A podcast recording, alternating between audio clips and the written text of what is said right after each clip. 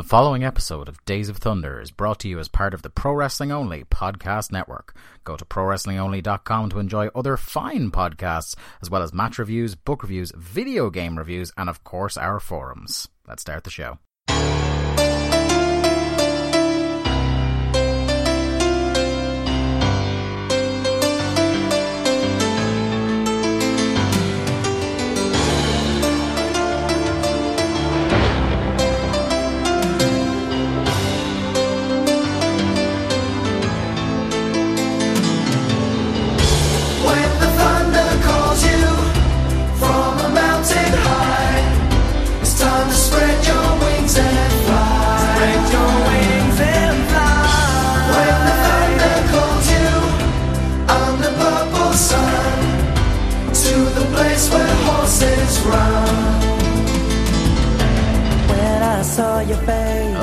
Thunder Buddies and Travelers down Thunder Road. It is us, Days of Thunder, the WCW Thunder rewatch podcast that you didn't ask for, but we did anyway.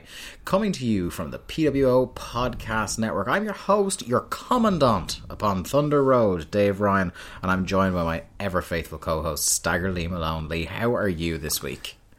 I am very good. How are you, pal? Yeah, I'm alright. I um got a bit of podcaster's throat before we started here and just started coughing a lung up all of a sudden in spite of the fact that I don't think I've I've coughed once all day. So, you know, more on that as events warrant. Well, I mean that that means we're starting to get back to normal. We're starting to get back into the swing. Yeah, yeah, that's it. Yeah, we're just back into our usual routine of me hacking just as I go to hit the record switch. I was only, only one. it was like I was just going to say it's only one intro this time, though. Yeah, exactly. Unless, unless we scrap one. Yeah, well, old one take Ryan. That's what they used to call me.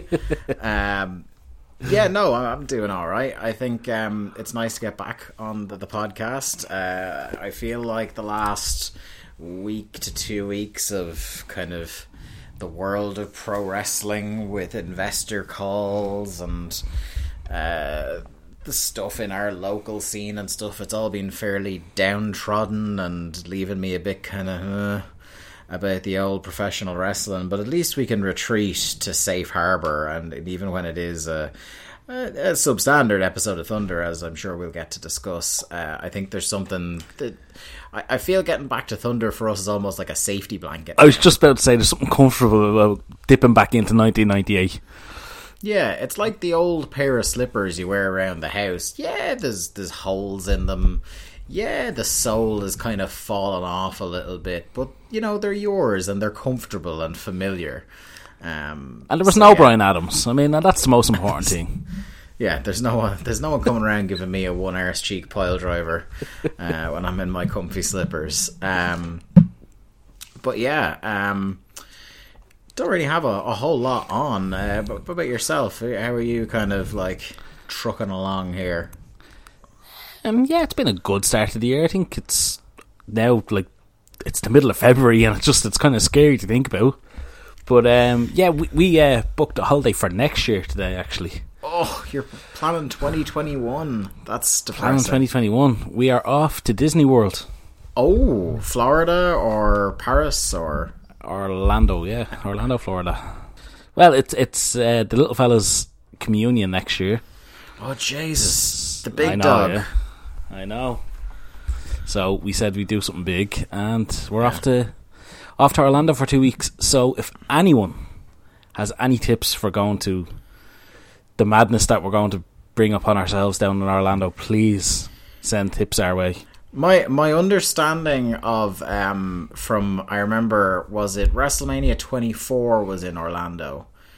Um Was yeah, I I remember from listening to various podcasters who were attempting to get to all the shows around there um leave early uh, because the road system, uh, like when you're traveling around Orlando, because the road system and um, the signposting and the traffic doesn't work in the way you would think it would. Well, see, I won't have the problem of going to try and find, you know, an indie show with, you know, I don't know who'll be on. Who was on an indie show in 2000, 2000 and what? Jeez, what year was that? 2008? It would have been 2008, yeah. Who would have been on an indie show in 2008? Uh, I, I don't know. Michael Elgin? yeah, Roddy. Roddy, yeah. So I, I won't be going to find any of them. I'll just be going to the parks and Yeah. water parks and breakfast with Mickey Mouse or whatever. I don't know. Yeah, he just he meets with all the guests. It's it's kind of like when you visit a head of state. He has to have an official maybe-. Maybe Bischoff will be in the Impact Zone or something by then again. Who oh, knows? Who knows? Who knows? The world of wrestling, you just can't predict what's going to happen. You just can't. There's a TNA revival show happening over this WrestleMania weekend, so I, I, I'd so go to that if I was in the I'm States. I'm really looking forward to that of all the WrestleMania shows. that Like, that and the ROH uh, throwback show are the two shows that I'm most anticipating this year so far. Yeah, uh, like I, I, it's funny because like I think the meme, the meme show thing hit critical mass last year, um, a- and, there was a lot of ones I kind of just noped out of. But I think like so we have the consistency of, of spring break is always great, and I'm not just saying that because Glacier showed up at the first one. um, but yeah, the like the the spring breaks are usually they get the right balance between meme show and like enjoyable kind of freak show dream matches and um then like of all the other memes like obviously bloodsport is, is circled in the calendar but um I, I think that uh, the TNA one has struck the right chord of self-aware and nostalgia so yeah, I'm, I'm happy with that And they're bringing Um, back King of the Mountain, and who doesn't want that? I know. Uh, the the couple of announcements they've made so far are, are, are it's great stuff. Um, not in the same way that that ROH throwback show is great stuff. It's an entirely different tone with this. Oh, one. yeah, totally different uh, version of great stuff. yeah, it's very much that. Look, we know, but let's just have fun. Um, so yeah, I like that. Um, but speaking of throwbacks, I, I think we we've beaten around the bush enough, and we should uh, start heading towards talking about some Thunderly. And to do so, we need to be armed with some adult beverages. And what do you have this evening? I've mentioned already before this year, I'm strictly on the whiskey. So I'm back on the Bushmills this week. And I have a, a Bushmills with a fuck ton of ice and a splash of lime. Splash of lime. Uh, is it that you were intimidated by having to keep up on the Untappd app um, with our exploits? Well, I just I don't like my alcoholism being public. So I'd rather drink in solitude and you know not broadcast it as I say this on a podcast. That's fair. That's very fair. Um, so you got your Bushmills. I am. Uh, I've gone with uh, a brewery that I, I tried something for for the first time uh, in September. Um, Beavertown. They had um, a lovely, uh, lovely beer called Gamma Ray uh, that I tried. Not on the program, I don't think. Um, No, that that doesn't ring a bell anyway. yeah, I tried it actually on tap in a, in a pub up in Dublin, and it was very very nice. So uh, on this show, I've gone with the Beavertown Neck Oil Session IPA, which is both a great Hang on, hang on. Neck oil. yes, it's a great name. There you go just for your ASMR fans. There, there's the there's the can opening. Is that like a take on the neckbeard thing? Um, it, And beard could, oil. It could well be. I like the name, and I love the thing I really like about the Beavertown range is they've got like really, really cool uh, art on the cans. Like I feel when you're in an off license, like everything kind of looks the same, but then you get down to the kind of IPAs and weird stuff section, and like they get a bit creative, and I like that. Um, let me give this a go now. Oh, that's very enjoyable. Yeah, there's like a light kind of fruitiness to it. Not as strong as so the gamma ray that I tried was very um grapefruity, I think, if I remember rightly. Um there's a real trend in a lot of these beers to to lean on the grapefruit. Do you remember the one that I gave you a sip of the one that I had in Germany, didn't I? Oh yeah, that that was very nice actually. That was like grapefruit punch, basically. It was a grapefruit vice beer, um, and that that was quite nice as well. Um, but yeah, the neck oil that that that'll do the trick for this show, I think. yeah, thumbs up here. Um, hey, let's talk about it. It's WCW Thunder, episode 21, June 18th, 1998, from Philadelphia, PA. Um, our first actual Thunder program of 2020 that we're going to talk about. Uh, and Lee, fun fact to you about this one Philadelphia, Pennsylvania is a city I very nearly grew up in. What? Yeah. Um, so when I was about three years old, um, my dad had um, he had been on a team that had like invented, like developed something. He was an engineer, developed something that was very important for their company. Can't remember the name of the company. And essentially, the company was like, "We're going to take all the money off this because you did it on company time, um, and we're not going to give you like any of the the millions that we're going to make off Jesus. this." But hey, if you'd like, we'll give you a promotion and you can start like your own team in our Philly office. So there was a brief consideration of my family moving to Philly when I was three, which would have been funny because I would have been a child uh, when ECW was all the rage over in Philly. I wonder how my life would have gone. I'd be like, a, like a, an annual visitor to Tournament of Death at this stage or some shit. So I have one question on this. Please. Was your dad's boss Hank Scorpio? I, if, if only, if only I had been like reading a newspaper years after the fact. I just see supervillain seizes East Coast, and I'm like, that guy looks familiar. Because that's very much what it sounds like. Yeah, um, it, yeah, it, it's a weird thing. Like it's one of those sliding doors things. Like I wonder where I would be now if that had happened. Uh, but my family were kind of too much in the, the home bird thing to, to move over there. So whenever I, I think of, of Philly or anything like that, I that's that's immediately what comes to mind for me. Um, to kick off this show as kind of like an, an excessive amount of pyro, even for Thunder, starts the show. Uh, Tony hypes that we need to stay tuned tonight because we're going to see the return of Mongo McMichael, Goldberg defending the US title, news from the last 24 hours, an update on Savage's injury, and the IWGP Tag Team Champions. Now, Lee, that is a real mixed bag of announcements for the show. Yeah, I mean, why would you start off with the Mongo return? Yeah, you're really burying the lead by putting the IWGP tag team titles last, I think. And not only was it an injury for Macho, it was a career-threatening injury. Yes. Yeah, Uh, th- like they they really should have started with that. Yeah, there's a pretty much like there is an argument to be made for them starting with any of the other announcements apart from the return of Mongo. They love some Mongo. What you know? Yeah, why not? Um, show kicks off with Lee's favorite man, Konnan, coming out with Lex Luger. Um, it, it's funny watching the two of them and the way they kind of like move and bounce around in the ring, and it's like these two men have entirely different levels of cool. You know, uh, much as we do um, chastise young K Dog on this program for Young. being repetitive or having terrible matches or, or, or things like that. Um, I think one thing you can't take away from the man is he's incredibly cool. Ah, look. As much as I rag on him, he's he's very cool and very over at this stage in 1998. Yeah, and he would remain like because here's the thing. Like I remember watching WCW up until it would have been like the last six months when it was cut when it was cut off TNT over here.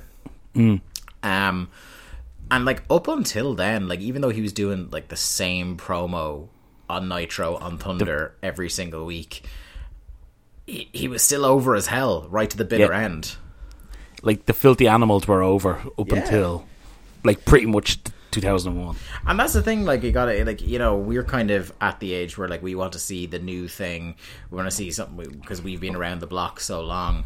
But um, it- it's still a very catchphrase oriented business, and you know, coming out and essentially doing the same promo all the time. Like you think about the likes of say, um, New Age Outlaws over on the other program. You know that they're doing the same promo all the time, and they were over as hell in the Attitude Era. Um, so like repetition is even modern. Like I know they're they're men who have since been deservedly cancelled, but Enzo and Cass got over as hell in the in the modern era of the soft te- promo, televised ref- wrestling. But yeah, by doing like a, a, the same forty five second promo every single week. Um. So yeah, I tell, like- you, I tell you, the key to getting Roman Reigns over was sucker and succotage every week. Yeah, he needed to. It's the, the problem with that was that he only said it once. Absolutely. Um, but yeah, so the, the two guys come out. Um, one thing I really appreciated before the the, uh, the lads got down to business here was the camera cutting to like the world's biggest dad in the crowd, who's doing Konnan's "Olale," which is a sensational overreach from world's whitest dad. Um, so Lex starts cutting a promo on the guys. What he says? The guys in the back with pagers and cell phones that act like they're stars. Uh, he says the people in Philly here. He loves Philly because they tell it like it is. Uh, then he starts uh, addressing directly Hollywood Hogan and all his suck ups that hang around him. He says the reason that he was and is a big star is because the fans decided he was. Uh, it's funny because when he says like the fans decided you were popular, the fans boo this suggestion. Yes. No, I, I, I couldn't I couldn't tell if they are booing Hogan or booing the suggestion that he wasn't the big star on his own. It, it could have come off either way. Um, he puts over Goldberg, and it's brilliant now because we're at the stage where like Goldberg has caught fi- caught fire to the extent where you're going to see people mention him on shows like baby other baby faces mention Goldberg to get the kind of like rub.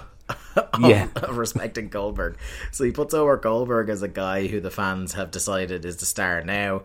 He says Hogan doesn't like how popular the Wolfpack is, and that's why he's going to try and bury them to protect himself. So it doesn't matter what Hogan does, Savage is going to keep coming for him as well.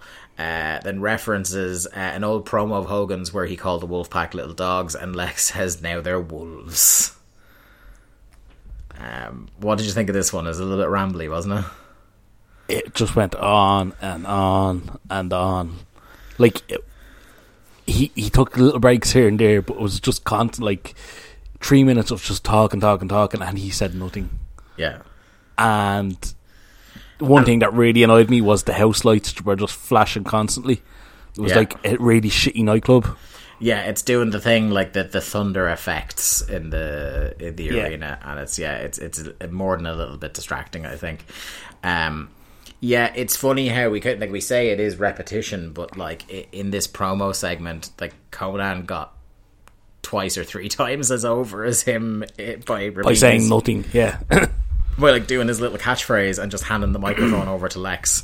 Um, and you could say, well, Konnan, a very smart man. Like the longer he was going to talk, the less over he was going to get. So he did his bit, got his pop, and and he was done. um, so fair play to him on that. Um, yeah, I wasn't really a huge fan of this. It didn't. It, it seemed meandering and aimless. Like it, this could have been a, a, like a thirty second backstage segment.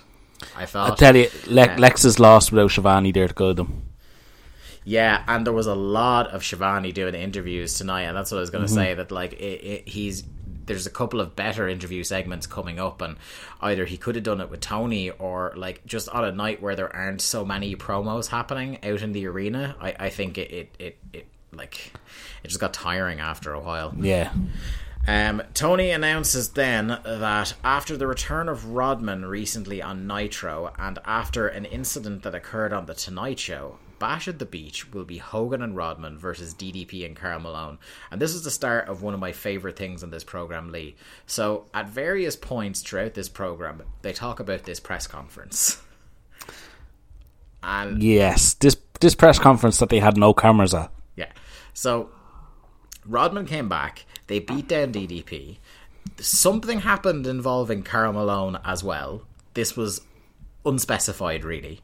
Um, there was a Tonight Show, which was Jay Leno. Um, and they they appeared on it. Something happened, and then as a result of this, there was a press conference in Los Angeles. The details of which seem to be a state secret. Yeah, sketchy. Yeah, no one is talking about it. Heenan is spending half the night trying to call people and find out what's going on. Um, and uh, despite the fact that no one knows what happened at the press conference, they do know there's a match. Uh, and it's going to be this tag team match happening at Bash at the Beach, which we're now on the road to. And I just love it is the most. I tweeted this. It is like the most quintessential WCW thing to have a top secret press conference. I just love that they had this press conference, and it's obviously WCW arranged that they had no footage of. The press have no footage of it. It's it just makes no sense. It's it's it's mind boggling, and the fact that instead of just saying right, there was this big announcement, we'll show you the footage on Monday. They talk about it all night. Literally every match, they bring up the press conference. There was no reason to say the press conference that happened yesterday. They could have said there's No. going to be a press conference over the weekend. We will show it on Nitro. That It makes was- too much sense. Or they didn't have to say there was a press conference at all. They could have said there was an incident and we're going to do a press conference about it. You know, like, oh, it just yeah, it's the most frustratingly WCW a press conference, which is a, a tool designed to spread the word about something, but is top secret. Absolutely incredible stuff here. Uh, I, I hope I hope Bill Apter is one of the journalists.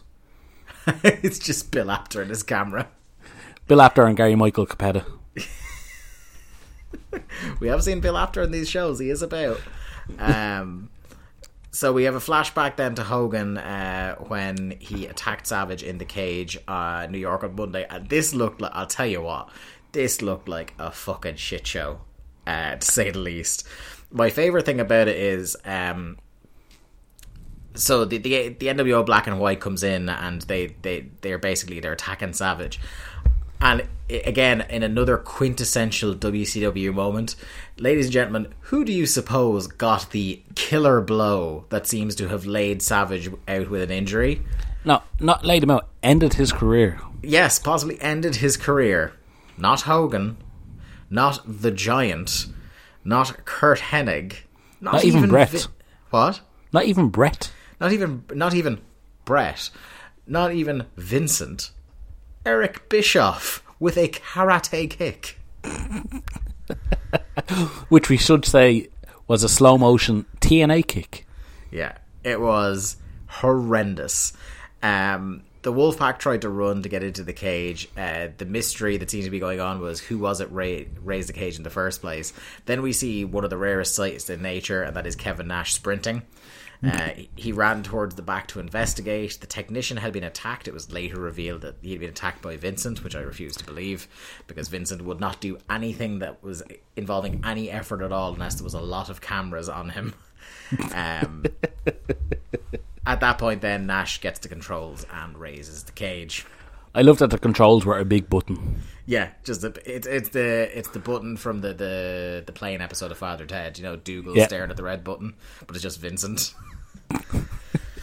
uh, so next we have the returning Mongo McMichael versus Mike Enos and his back knee. And this was Yeah, that that's a very jacked Mike Enos.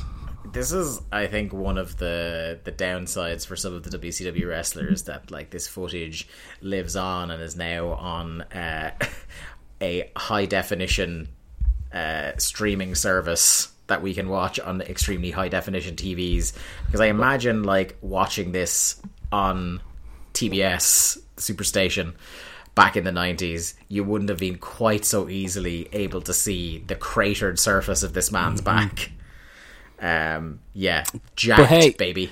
At least for Mike Enos, we might not be able to see it on a high qual- high definition streaming network for too much longer.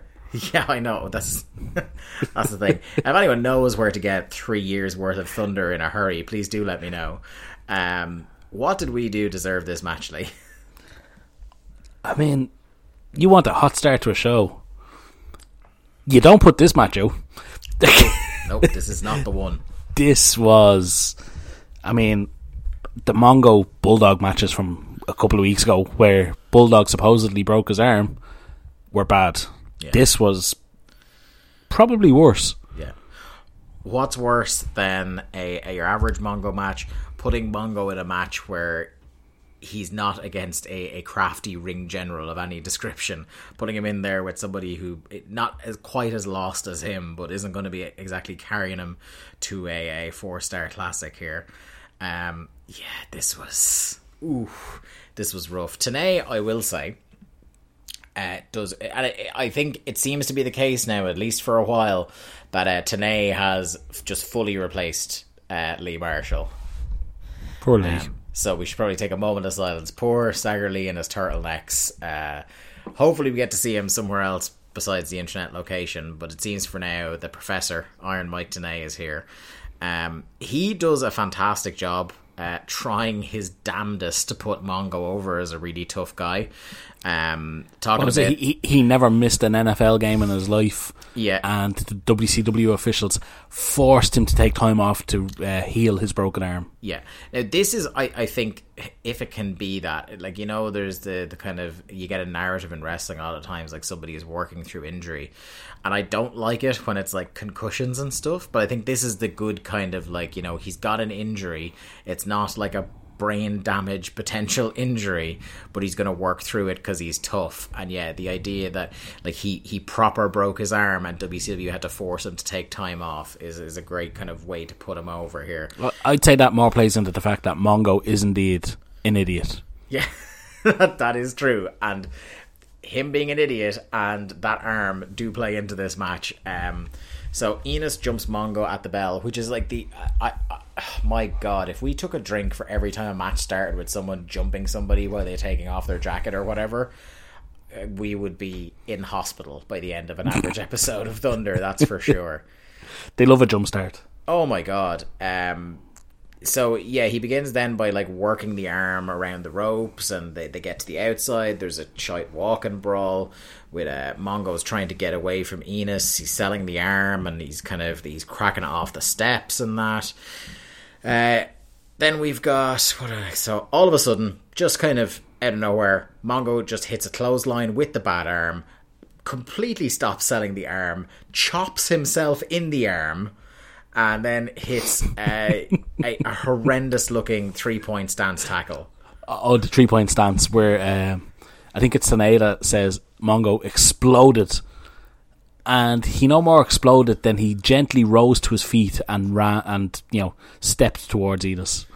If if the explosion, if, if by explosion he meant like that, maybe the, the just the sheer force of him even getting into the three point stance was enough that somehow Mike Enos was magically about a foot and a half in the air before Mongo got know what- anywhere near him. Do you know what I want now? I want a three point stance standoff between Mongo and Hacksaw Jim Duggan.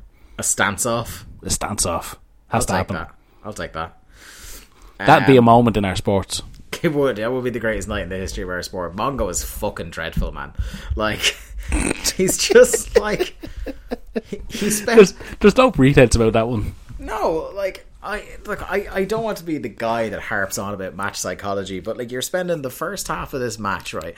And this is something that people rightfully batter modern WWE with, where you, you do a lot of limb work, and then when it is expedient, you just immediately stop selling the limb. You forget mm-hmm. like that's ever happened. So, in spite of spending half the match selling the recently broken arm, literally 100% of his offense in the comeback is involving huge impact and clubbing blows with that right arm. Because that's all he knows. Yeah. That's all he knows how to do. His finisher is a tombstone. Ah, yeah, which he then hits for the win, and then, um, in a sign of things to come, starts making the horseman symbol to the crowd and holds up a horseman sign. Uh, the subtlety hammer in effect here at the end of the match. Who are the horsemen? Oh well, I I don't want to ruin the surprise, my friend. Ah, okay. Uh, we've got a flashback then to Hogan's promo about um, Oh, there's so many fucking Hogan flashbacks on this show. to stuff we saw, the, to stuff that not only happened weeks ago, but we've already seen flashbacks of weeks ago. Okay, I wasn't imagining this. This was clips of weeks ago, wasn't it? It wasn't from Yeah, the Nitro was- just passed. This was like I think either the Nitro before the pay per view or the Nitro before that we were watching uh, a clip from here. Um, the one Because they he- never actually said, did they? when it was no they Yeah. didn't.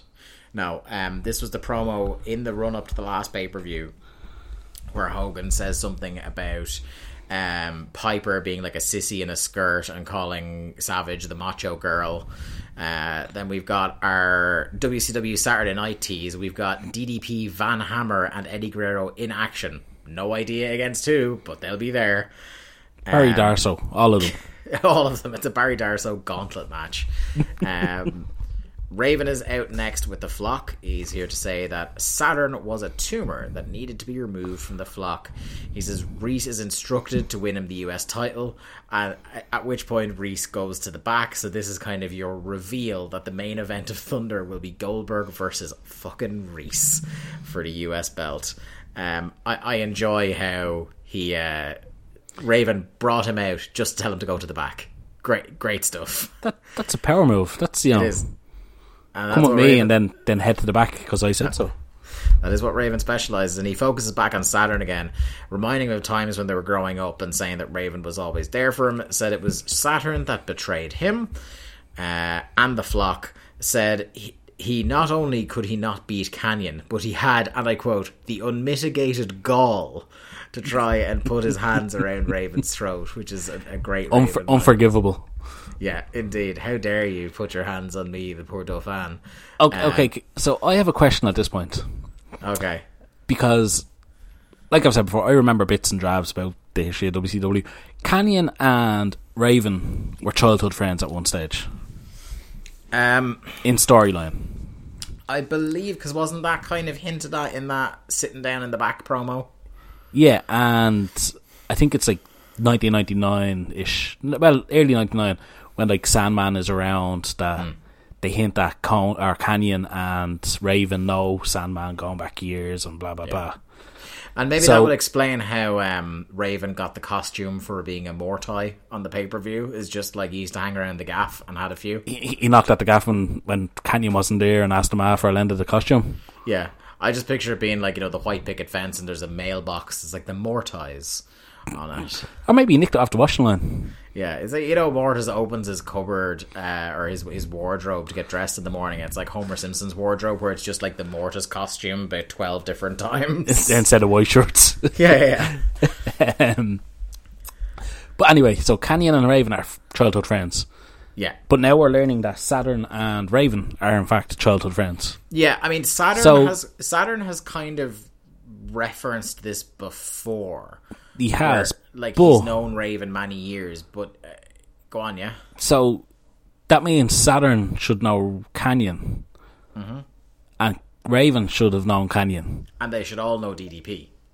and they should all know DDP. Yeah. But more importantly, they should have known who the mystery man was. Straight So away. all, all this time where Kanyon was in disguise as himself, Yeah. surely they should have been able to recognize him. Unless, and I am absolutely on board for this narrative, Mortis has just been wearing the mask since birth.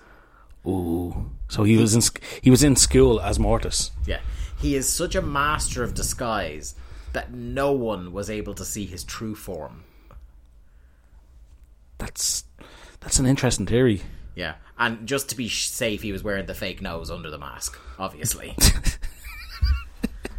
Fucking stay. I'm still mad about that. Um, so Saturn comes out next and he says Raven betrayed him and he is done with the flock. As he attempts to leave, they jump him. He manages to deck Raven. As Raven attempts to escape, Kanyon arrives behind him and he gives Raven a bunch as well. Uh, as he's halfway to the, this is I think maybe the coolest spot on the whole show and it was so undersold by the broadcast right as Kanyon is halfway into the ring, so he has like one leg in the ring, one leg on the apron, rope between his legs. Kidman runs at him and it, smooth as butter hip tosses Kidman while in the ropes over to the outside. Always a great class. move. It looked brilliant, didn't it? Yeah. Um, Kanyon is his flatliner so hard on Lodi that his necklace flew off, and I fucking creased up laughing at that. Um, Poor Lodi. Lodi always gets a shit beat out of him. I know, yeah. But I'll tell you, what an easy paycheck. Uh, Kanyon and Saturn go nose to nose, and then Saturn bails on him. Uh, next up, we had that fucking five star Goldberg video package that we talked about again. Uh, I went and actually found it and posted it on our Twitter at WCW Thunderpod wh- when I was watching this show. Holy shit, in a minute did they do so much to get over this guy. It's such a great promo. That that's what every promo package should be. Oh my god! Honest to God, like this is you know Like- when I think about the amount of television time that is wasted by WWE, by AEW, and you name it, to try and get guys over and just like please, please like this guy.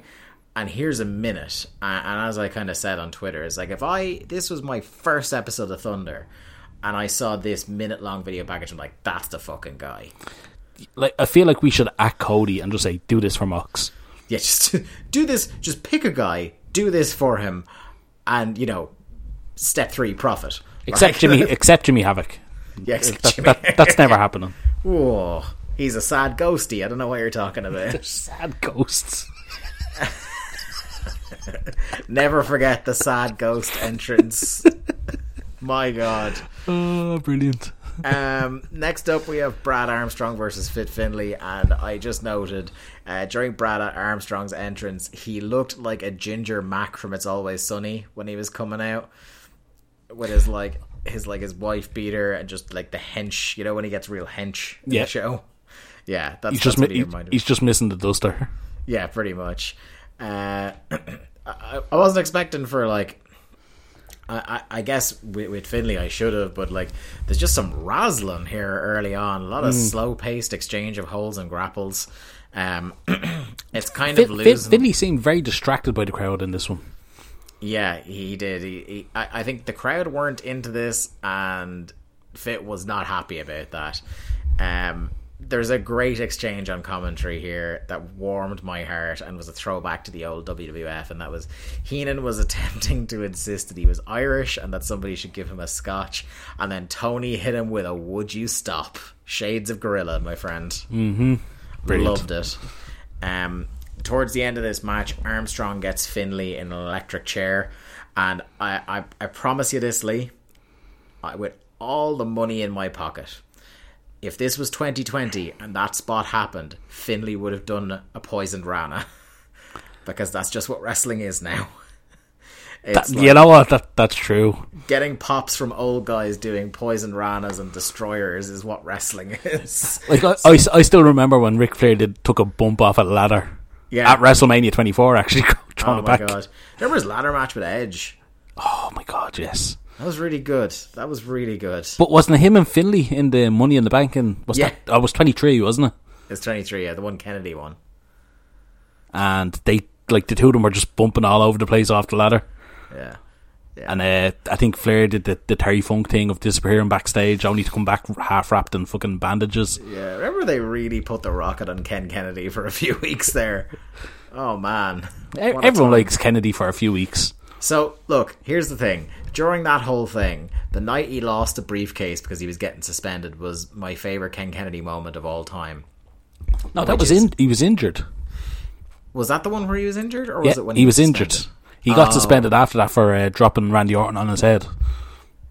um, he so the night he knew he was going to lose the briefcase, it was him versus Edge for the briefcase, and he he cuts a promo backstage with Edge, and uh, he he shouted Kennedy so loud that Edge's hair started billowing in the wind. it's, it's honestly, I didn't pick it up at the time, but uh, I think it was Bryan Alvarez was talking about it on a podcast, and I went back and honest to God, like he shouts it so loud that you can see Edge's hair move, and it, it's it's hysterically funny. I'm gonna have to go back and we'll look for that now. Yeah, but now we're really getting away from this match. So uh, yeah, Uh, look, Fi Fi- Finlay won with a fucking tombstone. What what more do you want? You won with the tombstone, and I'm just wondering, like, who is agenting tonight that you put two matches that finish with tombstone pile drivers back to back at the top of the show? Why is there two wrestlers that use the tombstone? Why? I f- fuck knows. Like, it could be one of those, you know, like those petty Bischoff things. Like he he does the he used to do the reading out results and stuff like that. Maybe this is like Undertaker does the tombstone, so we're just gonna kill the tombstone by giving it to mid carders. That's generous. They're Uh, not- they're not mid carders. Okay. I'm definitely being generous to uh, Mongo by saying it's a mid carder. Um, I, I loved as well at the end of this segment, just before it cuts, um, the dread in Heenan's voice when he remembered it was Goldberg versus Reese, and I know he's Oh, selling it as a dread that oh poor Goldberg, but I know he's thinking poor us. He just keep, every time they bring up Goldberg in action, he just keeps going, "Oh no!" Yeah, Oh, I love Bobby. I Heenan. must I must say Bobby had a great night tonight. He really did, Um, and we have to get a- cherish these while we have them. absolutely a legend. Um, we get a Rod Mo- Robin promo clip, which is just stuff we've fucking seen before. Boring. Um, Tell you what's we- not boring though. What's next? It's Disco versus Giant with Vincent. Fucking Um, disco, disco. This this brought a smile to my face for the first time in this show. You, Chris, and almost nobody else. He Um, looked phenomenal. He was in good shape, and he, he comes out here and he takes Tenay's headset to insist that he's put over as a new icon. I believe is what he said. The new icon of pro wrestling. Yeah, So my favorite part about this, I didn't laugh at this, but what I did laugh is Tanay gets his headset back, and Tony and Brain just chastise him for Don't let him do that again. Disco, yeah, it's like don't let this dork near our headsets anymore. It was brilliant. I think uh, Um, Heenan says he's not a man of violence or something like this, Yeah, yeah. but he's not to let them near him again. Uh, so uh, Giant comes out and he's doing his smoking thing again, which is just so weird and awkward. I I had a thought. Go on. So, do you remember 2002 Big Show with the handlebar mustache and the Oh, the chinos. the vest and the chinos? cords. The cords. Yeah. Yeah. Imagine that version of Big Show was here in 1998 smoking. That'd be very much like at that point he's just like he's like a teamster hanging around the docks. That's exactly like what that. I was thinking. He's one of the crew guys that just kind of strolled out to the ring. Do you know what he is? And I think this is the second episode in a row I've referenced this show, but he's like one of the stevedores working on season two of The Wire. He's just like a hard hat short at that point. Fucking hell. Uh, what I will say is Disco takes the microphone and gives maybe his, his best ever line on a promo I've heard on Thunder, where he tells Giant that smoking will stunt his growth. it's like, yeah, good line, Disco. Fair Not play. wrong. He's not wrong. No, he's not wrong. Uh, Disco tries in vain to take down the Giant. Giant fucking kills him stone dead. What a lariat. Fucking hell. uh, unbelievable, like proper leaned into it. Uh, choke slam pins and, and like a real kind of delayed, held him up there for a while. Uh, pins him with his arm folded while still smoking. Uh, He sparks up again, actually, and then pins him. and I just can't stop thinking of the like when I see him smoking and I think of WXW's Bobby Gunns. I can't help but think of the white. It's Paul White that's been going in my head all the time. Uh, we'll make that happen one day.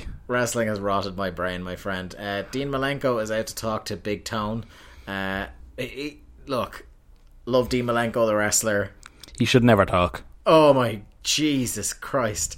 He, what I wrote here was he very boringly says that Jericho says he's trying to use every loophole to take the belt and duck him, but he will do everything in his power to take the belt back from him. The crowd do not give a fuck, and as Hon- soon as I, he, I was just going to say, honestly, the fact that this guy got the biggest pop we've heard to like now, what, less than two months later, yeah, he's out here talking about getting vengeance and all this, and it's just like, nobody cares.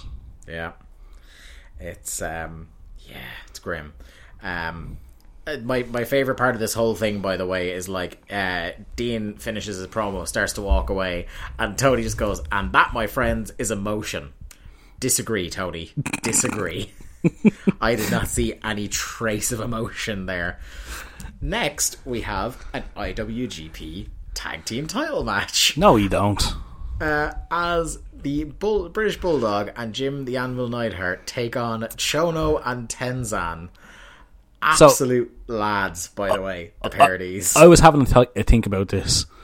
So, I was just thinking, I can I, imagine. I can't stop thinking about this. imagine like backstage earlier in the day and Bulldog running up to Anvil. Well, maybe not running, but strolling up to Anvil and going, Anvil, I've got us a fucking title match. and Anvil going like, Oh, you, you got us a WCW tag team title match. Yeah, I just kept saying, "Where's my title shot?" and they gave it to me. I should use this strategy a couple of years from now. And he's like, No, no, no. I've got us an IWGP title match. and Anvil going, What's that? And then Bulldog would have said a couple of, you know, not very nice things that you can probably not say in 2020 about Tenzan and Chono. And then they would have just strolled out to the ring and had this match. Yeah. Um, like, look, I know they have the association and there's the NWO Japan and stuff like this, but like, the obvious, the current day parallel to this would be just like because this was not like apart from briefly mentioned at the top of the show, this was not really put over uh, for reasons that we would then go on to see. But like, could you imagine like just watching AEW Dynamite this week and fucking Guerrillas of Destiny come out and just are having a tag team title match with no build? I'd love that. It'd be fucking weird as hell, and this was weird as hell. But I'll tell you what, Chono and Tenzan, a couple of cool looking fuckers. Ah, they really do. I, I love Chono. He's The not, a great, he's not a great wrestler at all, but he's just fucking. He's cool as fuck. the shine on these belts at this stage very very like they had just gotten replicas from a toy shop on the way over um they they did uh, under the the harsh tv light glare they they didn't look uh, No. fabulous And they looked a little small as well they looked like they were in the children's size um they're just kind of like fairly discordant with what american viewers i imagine would uh think of when they thought of uh, championships um I love very early on in this match. Uh, Heenan has a line about how no, no, no, because Heenan does the, the the shtick Jerry Lawler would do as well, where he slags off the Hart family all the time, and very earnestly at one point, Heenan's like, "No, no, we should be thankful to uh, we should be thankful." Um, Oh no, sorry. It was yeah. You know, we should be thankful. It's like why should we be thankful? We should be thankful to Bulldog and Neidhart because they married off two of their ugly daughters from the Hart family. it's like Jesus wept. Um, yeah. So Poor the- Diana. The, the team, yeah, the team I have, I have, I will henceforth refer to as the Neid Bulls. Uh, start gaining momentum here, and pretty much like But just hang, as hang on, what, why the Lloyd Bulls? what? Why, why are you calling them that? Why not? Bull Heart is right there. It's Bulldog and Neidhart. Yeah, the but it's, Bulls. it's Bull Heart. Bull. I'm going to call them the Night Bulls. No, no, Fine. we have, we have to put this one out to out to the Thunder Buddies. Fine, Night Bulls or Bull Hearts. Have your say at WCW Thunderpod. What are we doing? the- Mate, I have no fucking. This fucking neck oil is hitting me something fierce. I'll tell you that. Oh my god! Fuck me. But definitely, definitely vote for Bull Hearts. Definitely vote for neck oil. I'll tell you that. On my second can here. Good times. Um, Uh, yeah, th- this match so yeah. was fucking bad. Pretty much just as the team as yet to be named start gaining momentum. Uh, Bulldog hits a power slam on Tenzan, and uh, Chono runs in and hits Bulldog with the tiny belt for the DQ. And yeah, it was it didn't last long, uh, and yet somehow still outstayed its welcome. That's what a Bull Heart match will do for you. or an Night Bulls match, who knows? Uh, next up, uh, Hogan from Nitro messing with the pyro with the wolf pack trapped in the middle of the ring. Uh, my favorite part about this is like himself and Rodman just smoking cigars in the crowd, and Eric Bischoff is there with them. And like right towards the end of this segment, the camera pans out a little more. You see, like Bret was there that whole time. Okay, I had the exact same thought. I was like, "Oh my god, Bret Hart was just in the background, in This his man- Hogan shirt." this man was one of the like one of the top two in WWF. Eight, what six seven, months before? months Yeah. previously, yeah. and now he's just in a non-speaking role in the corner of a Hulk Hogan Dennis Rodman promo. He's he- henchman number three now. Look, at least he rinsed him for a bit of cash, you know. Fucking hell. Um, Tony is back on the ramp again with Rick Rude, but you know, at least with Rick Rude, we're actually going to get some like some quality here. Uh, I'll tell you what wasn't quality. His fucking haircut. No, it wasn't. But um, he he is a man of substance on the microphone, and that is for sure. And I think he did a great job here. Um, he says he can't send a boy to do a man's job. He said Konnan is tough, but Goldberg blew him away in the ring. He said Col- Go- uh, you would expect Hennig with him, but he's currently in a training camp with Brad Rheingans. Uh, and did that name strike a chord with you in your head by any chance? It did. And I think that's a guy who like has been referenced on wrestling television, especially when they're talking about like shooters Yep. uh, on wrestling television. So I had to look him up, and like Brad Rheingans was like a two-time Olympian. Uh, he has two American gold medals from uh, the Pan American Games and a bronze from the World Championships. So like a proper like decorated Amateur wrestler, yeah. amateur wrestler, and he's from the, the Minnesota area as well. Um, he said, For some, fame can lead to fortune. For some, it leads to failure. He says, Bill is no longer the man he was. He's begun to soften. He's in limos, Lear jets at autograph signings. Meanwhile, Curt Hennig is training like he never has before. Lee, I love a bit of pure sports build. Mm-hmm. Like And I- this I- was good I- shit. I didn't even list out all the stuff he was saying, but at the end of it, I just said that's a fucking promo. That like that's how you sell somebody getting ready for the biggest match of their life. I know how this match is going to end, and I still want to see it. Oh, yeah. know what I mean?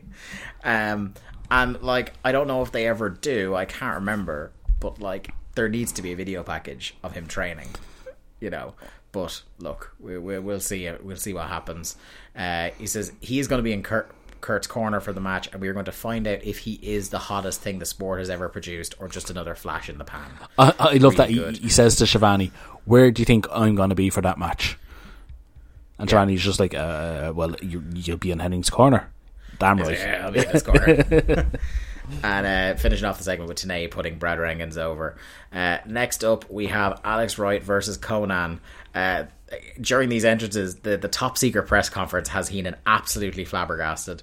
Uh, he says he rang a friend to ask about it, and his friend told him he's going to have to wait till Monday like everybody else. Why? Why does he have to wait? It's a. Pr- Tell you, he's not much of a friend. no, not much of a friend. I'll say that. Uh, he said that this is the maybe the best Heenan line of the show because I completely don't get it, and it seems like just uh, four layers of an in joke on here. He said he that after that phone call he went to ask Lee Marshall, but he was out walking his parrot at the time. Yeah, that's definitely an in joke. I have no Because yeah, I don't get that at all. I've next to no idea, but I was roaring laughing at it nonetheless because there was that moment of silence that you know the guys hit their cough button because he popped them. Mm-hmm. Um, Wright is the aggressor early, uh, whipping Konnan. with Hang on, can, can I just Sorry. say, Alex Wright's pants are very tight, they are even on the Alex Wright scale, they're at a ten. and. I tell you what, good for him. fair play to him, doing well for himself. We'll say that. Um, he comes out dancing, but apparently he's a heel, and he starts this match very aggressively, whipping Konnan with his jacket and stomping him very viciously in the corner. Um, the the commentary are trying to catch you up and basically go, "Oh yeah, yeah." They may as well have gone, "Yeah, yeah, he's a heel now." um, Well, Tony Schiavone hates him for dancing. yeah, yeah. So now he's got a heel dancing gimmick, which is great stuff. Um, Konnan starts firing up, and Rude is back out to distract Konnan. Somehow, this isn't the finish. The match just keeps going. And they go back and forth for a while. Uh, even though he is a heel, they, they put over Alex Wright's toughness from coming back from a serious injury.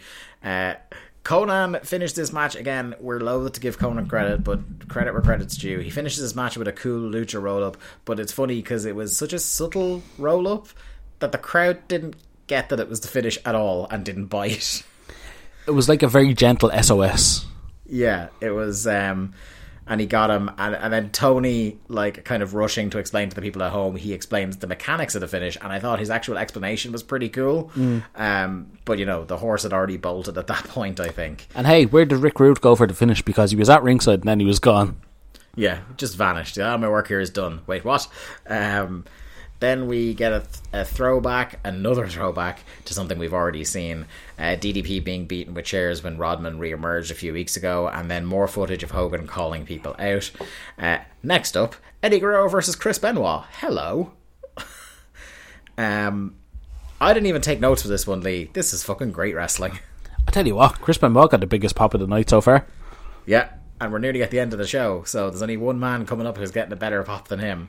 Uh, even though there's some hometown boys in the match we're going to talk about next, but uh, And yeah, I, te- I, te- was- I tell you what, it's amazing that Eddie Guerrero still elicits Eddie Sucks chants every like everywhere they go.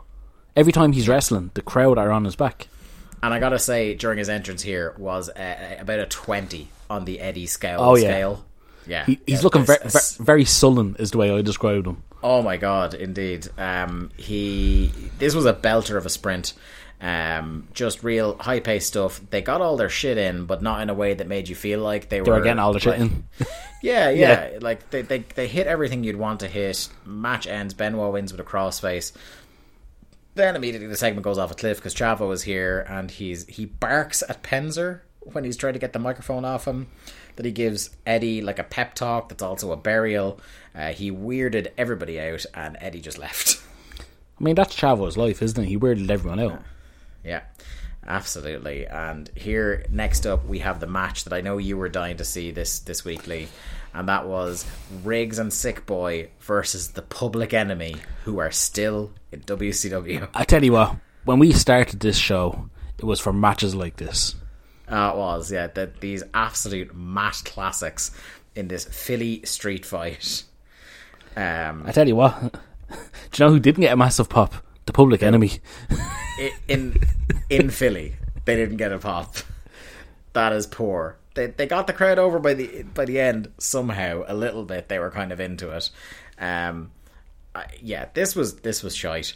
Um, there was a great back and forth with uh, with Tony and Brain here, where um, I think is it Riggs has the toilet seat round his head, um, and Brain's like, "Oh, it's one of those picture frames with a flap," and Tony laughs and says, "It's a toilet seat," and Brain replies, "Every time I see one of those, I think of you, Tony." Oh God, what a Uh, man! Lo- Lodi distracts for the lads to get the jump. Uh, an awful, awful, awful, awful garbage brawl ensues. Uh, Johnny Grunge was it maybe ninety seconds before he was completely blown, blown up? I tell you what, is Johnny Grunge the worst wrestler in WCW? Um, he's in with a strong shout. Uh, as we always advocate on this show, children, please do not emulate the grunge. Um, he was not in great shape here. Not to say like Flyboy Rocco Rock was in marathon running condition, but like my god, this guy was like Brock Lesnar red about ninety seconds in and sucking air. Um, very very poor showing from uh, from uh, Johnny Grunge here. Um, right. And, uh, sorry, another great line from Brain here. So at one point, Rocco uh, got like the head off a plunger and starts attacking Sick Boy with it. I watch at, at which point Brain's like, because Tony describes it as a plunger head, and Brain is like, I thought it was a rubber wine glass. This is great. it just doesn't give a fuck. Yeah, he has no time for this, and why should he?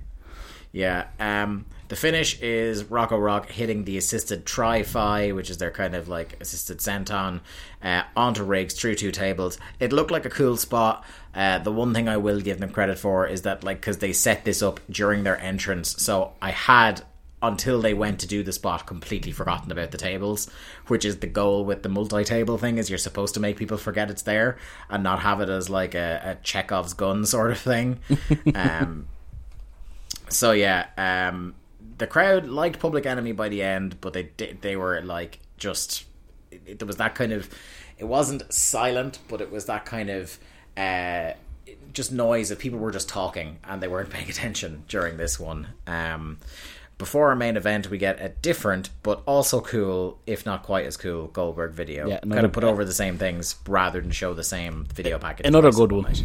You can mark that Yeah. up as a good point. Uh, next up, we get to our main event of the evening, and it's Goldberg versus Reese. I know you're all waiting on the edge of your seats to see how this one finished. Um, Go- Goldberg, again- who hasn't had a match since the uh, pay per view, because he went Yeah. 100 and 0 at the pay per view, didn't he? yeah, he did. Well, you know, he took a week off. He deserved it. Uh, but um, yeah, Reese already in the ring, proper jobber entrance, rightfully so. Um, and Goldberg again here. It's just his reactions, the reactions he gets compared to everybody else in this company is outrageous, isn't it? Oh, there's like there's Goldberg and then there's everyone else. It's just it's not even close.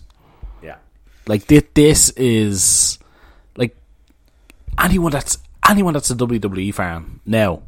Go back and look at the reaction that this man gets. That's a pop. yeah, absolutely. Goldberg overpowers Reese earlier on.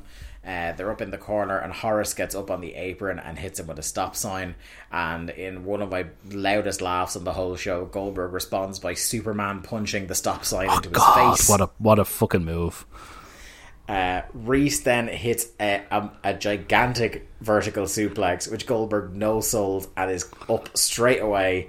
Hits a spear uh, that kind of it was like less of a bump and more of an avalanche uh, from Reese, and I was thinking, is he going to? And before I even got that, he got him up for the jackhammer an unbelievable feat of strength here. I tell you what, it, it's a great visual, isn't it?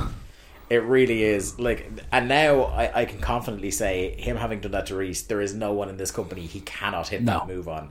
You know, that's one of the things people say professional wrestlers is like. Um, I remember it was something that people said a lot about Punk when he started in WWE and was doing the go to sleep. It's like, are you going to hit this move on like Kane or Khali or the Big Show? Uh, I fully believe Goldberg can hit the jackhammer on any Yeah. living man, and probably still can. I'm sure you could actually. Yeah. Yeah, uh, an almighty jackhammer and a win, and, and that's the end of your show. I tell you what, the the way the show ends with Goldberg back on the ramp and all the pyro going off around him as he holds up the US belt, that's like that's the first kind of sign that right they know this guy is he's the man now in WCW. That's it. Yeah, they know this, and something I was noting with much glee uh, earlier in the show.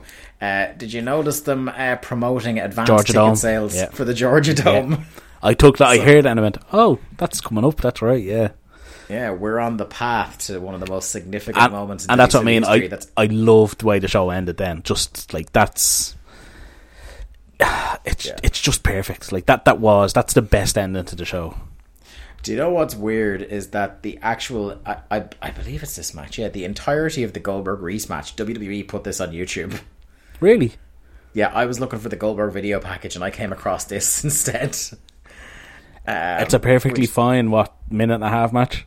Yeah, yeah, if that. Um, so, like, overall on the show, Lee, before we get to our winners and losers, I feel like, you know, as we talked about it there, it kind of feels like it went by in a flash. And in some ways, like, I, I kind of, I watched it in one sitting. I, it wasn't so exhaustingly bad that I had to stop and, like, pace around the house or anything like that. But Jesus, like, it was missing a lot. And I don't want to put it all on this, but it's noticeable that I think this might be the first Thunder that we haven't seen Chris Jericho on. I was thinking that when I was watching it as well. Actually, I I also watched it all in one sitting and got through it fairly easy. Like it was, it was an okay watch. Like it wasn't. It's definitely not the worst episode we've put up with, No. but it was definitely missing a couple of those entertaining aspects. Yeah, well, there was no DDP, no um, Hogan, no Savage, no um, Jericho, as I say. So there was like there was a lot. There was no random cruiserweight match to pick up the pace in the middle of the show. No luchadors, Yeah. yeah. Yeah, so it was kind of yeah. It, it felt like it was missing something um, to make it a, a kind of better watch. And in spite of that, it was still mm, a good episode. I think. yeah, yeah, I like uh, on Like the, they, they, the they built to the main event scale. properly. Yeah. Like it was it was one of the more logically put together programs we've watched so far in terms of like the main event was the most overmatched. There was kind of like a garbage brawl to take the crowd, kind of like give them a bit of a piss break right before it. Um nothing you know, with the exception of the um Mike Enos versus Mongo match, nothing outstayed its welcome. I don't think too much. Um, I think the only major quibble I had with the show was the top secret press conference concept, but like, But that's more funny than annoying, isn't it? yeah, yeah, but uh, yeah, it was one of the kind of like it's almost it's it falls in that territory where it wasn't so good that we're raving about it, but it wasn't so bad that we could spend another half hour ripping the piss out of like we normally would. Yeah, there was nothing, nothing egregious, shall we say, on the show. Yeah, which I was as surprised as anybody else about that. Um, hit me, Lee, with your winners and losers from this episode of Thunder. Oh, the winner is Goldberg. Like, fucking, there's no no competition on that one. Yeah, I don't think so. I don't think anyone's close. Like the the whole show was built around his his appearance in the main event. Um, The losers, um, Public Enemy not getting a pop in their hometown. that that that's a really bad sign. I think. Yeah, um, I think that's a good it- show. it'd be- it's them or Mongo who like. Oh, well, all of us were having to put up with Mongo. Yeah, Mongo won wasn't really that over, and uh, even after he won, it took him doing the Four Horsemen stuff to get anyone interested. And were they really interested? Uh, they were interested in the horseman, but in in the hopes that maybe the horseman wouldn't involve him. Uh, yeah, no, I, I can't dis- disagree with any of your takes there. That's for sure. Uh, to to wrap us up, your finish counter brought to you by Ludwig Borga for episode twenty one of Thunder. We had eight matches, inexplicably eight matches in two hours here, uh, seven clean finishes and one DQ slash countout. Uh, so that like that's an incredible rate of return. As time goes on, we will not get seven out of eight clean finishes on these shows. Let me tell you. No. Um, so yeah, uh, that's going to do us for another episode of uh, Days of Thunder. Um, at WCW Thunder Pod is the best place to follow us. We love to interact with the Thunder buddies on there. Please give us like your thoughts on this episode, our next episode, previous episodes. We love um, one of my favorite things that we're getting on our Twitter account is people who are newly finding us and tweeting about how they're doing a big catch up of the show. You're insane. So we we like to hear stuff like that. What? I said they're insane, but you know, it's are. welcome. fair play to them. Welcome to the Thunder Buddy family, one and all. Um, but uh, you know, in addition to that, like it, it's great to like.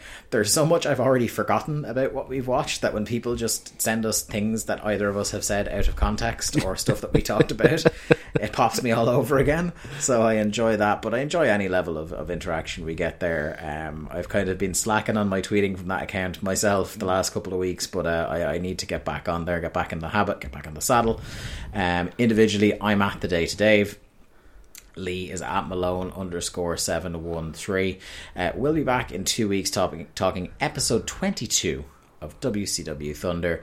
Uh, until then, chill out, take a break, enjoy a nice can of neck oil like I have, and uh, Or have a nice whiskey. at- or have a nice whiskey. Look after yourselves, and we'll talk to you again soon. in your heart.